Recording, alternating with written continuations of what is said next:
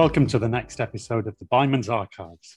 I'm John Crocker, Managing Partner at Bindmans. Today we're joined by Theodore Middleton to discuss the Reclaim These Streets case. Hi Theo, it's great to have you here. Hi, thanks for having me. Could you tell us a bit more about the case and your involvement?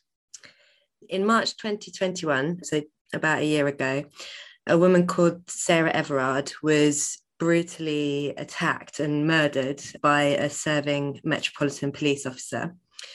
Our clients were a group of local women who felt deeply affected by these horrendous events and wanted to organise a vigil in her memory and in opposition to violence against women. So they came together under the name Reclaim These Streets and announced this vigil. At the time, various restrictions were in place under the coronavirus regulations, which included restrictions on large gatherings. So the police told our clients that if the vigil went ahead, that they risked fines of up to £10,000 and prosecution under the Serious Crimes Act, as they said that the vigil would breach the regulations. So we were instructed at very short notice, just 2 days before the vigil was supposed to go ahead, to challenge what the police were saying and to challenge this interpretation of the regulations, which said that, that this vigil was going to be criminal and unlawful.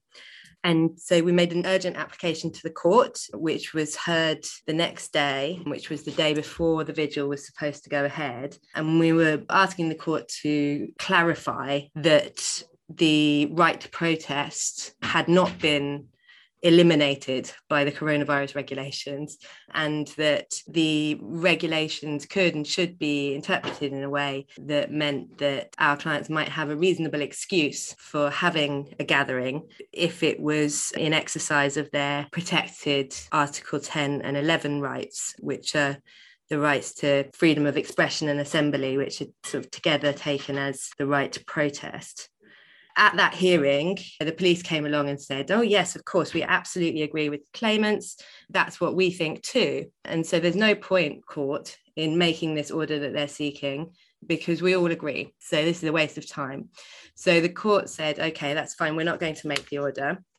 And we left the hearing and went straight into a meeting with the police and the clients, where it quickly became apparent that despite what they had said in court, their position remained that the vigil would be unlawful and that our clients would be exposing themselves to criminal sanctions if it went ahead.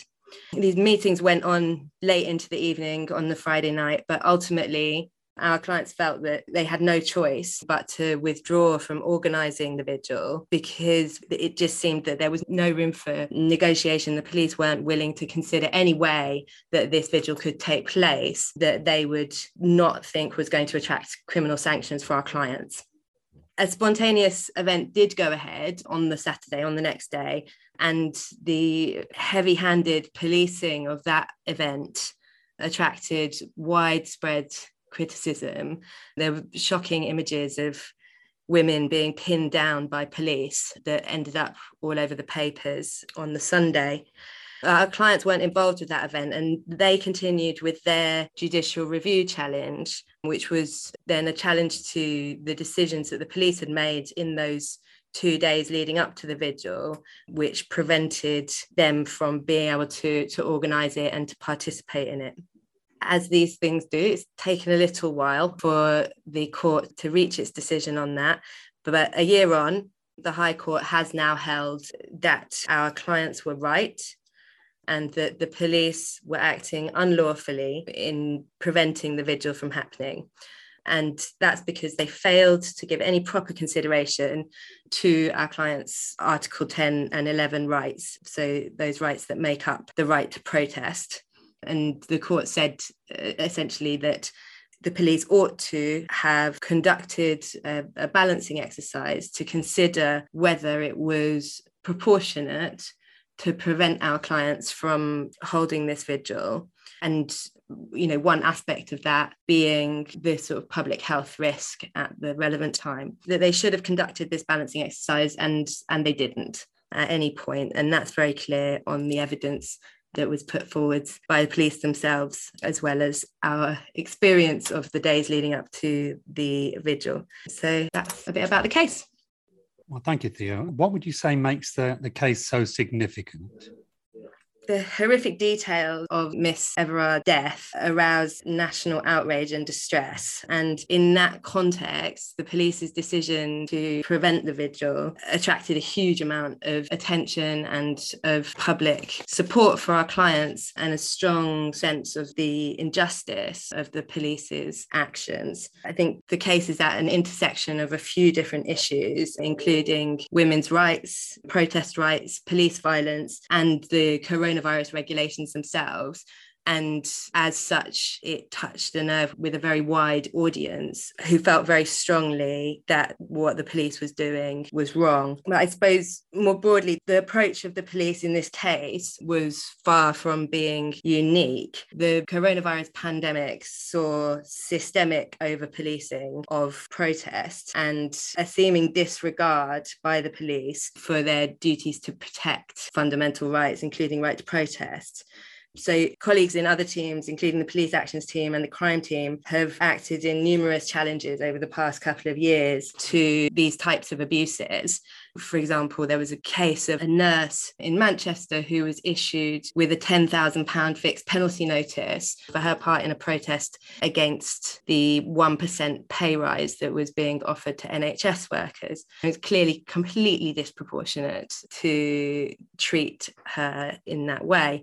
And that's just one example. There's numerous examples of really appalling overreach by the police in their treatment of protest over the past couple of years. So this judgment is obviously an important vindication for our clients and for all those who couldn't participate in this particular protest as a result of the police's actions, but also for all of those who were subject to criminal sanctions for protesting throughout the pandemic.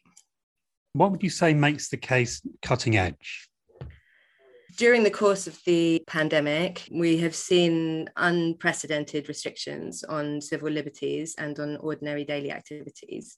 The fast-changing nature of the regulations, as well as the clear public interest in containing transmission of the coronavirus, have presented serious challenges in ensuring that the restrictions that we're being subjected to are not excessive, and in holding the state to account when it does overstep the mark. The approach of the police, as I've said, to protest during the pandemic was really problematic, as we've seen in this case and in many others, because they seem to have considered themselves to largely be absolved from the normal human rights balancing exercises that they might undertake in a protest context because of the presumed public health risk, and therefore proceeding on the basis that protest is just going to be unlawful per se.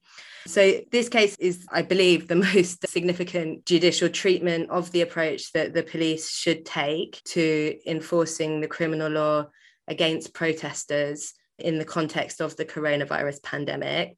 And so it's cutting edge in that respect. And it also contributes to a current strand of case law more generally around the interaction between the criminal law and protest rights.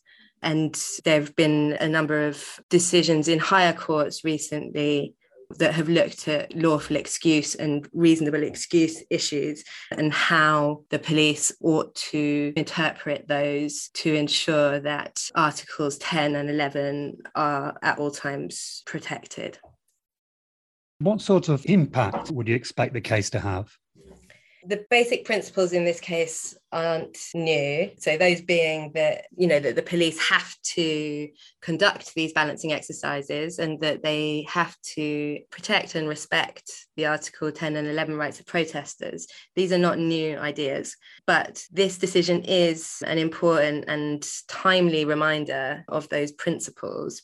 At the moment, Parliament is in the process of considering the police courts sentencing and crime bill, which will give the police far greater long-term draconian powers to suppress protest and introduce many more criminal offences and criminal sanctions that protesters may find themselves being subjected to. I hope that this case, firstly, might influence legislators who are thinking about awarding or entrusting these huge powers to the police, to remind them that the police cannot be trusted to be the defenders of the fundamental rights of protesters, and they can't be trusted to use those powers in a proportionate way. Some people have said that some of the restrictions introduced during the pandemic were a bit of a litmus test for a general extension of powers to restrict protest. And as such, you know, we can only hope that this case shows that that test has failed. The police cannot use these powers responsibly and proportionately. On the other hand, also, you know, it should serve as a warning to the police forces that whatever powers they are entrusted with by Parliament and by the legislators, they remain duty-bound to respect the human rights of the protesters, and they can't simply rely on the fact that Parliament has given them certain powers to restrict or sanction certain behaviour to presume that that means that that is the appropriate course of action in the given situation, and that they don't need to do any further work to make sure that the rights of citizens are being protected. Well, thank you, Theo. That's such an interesting case. Join us next time for another episode of Bindmans Archive.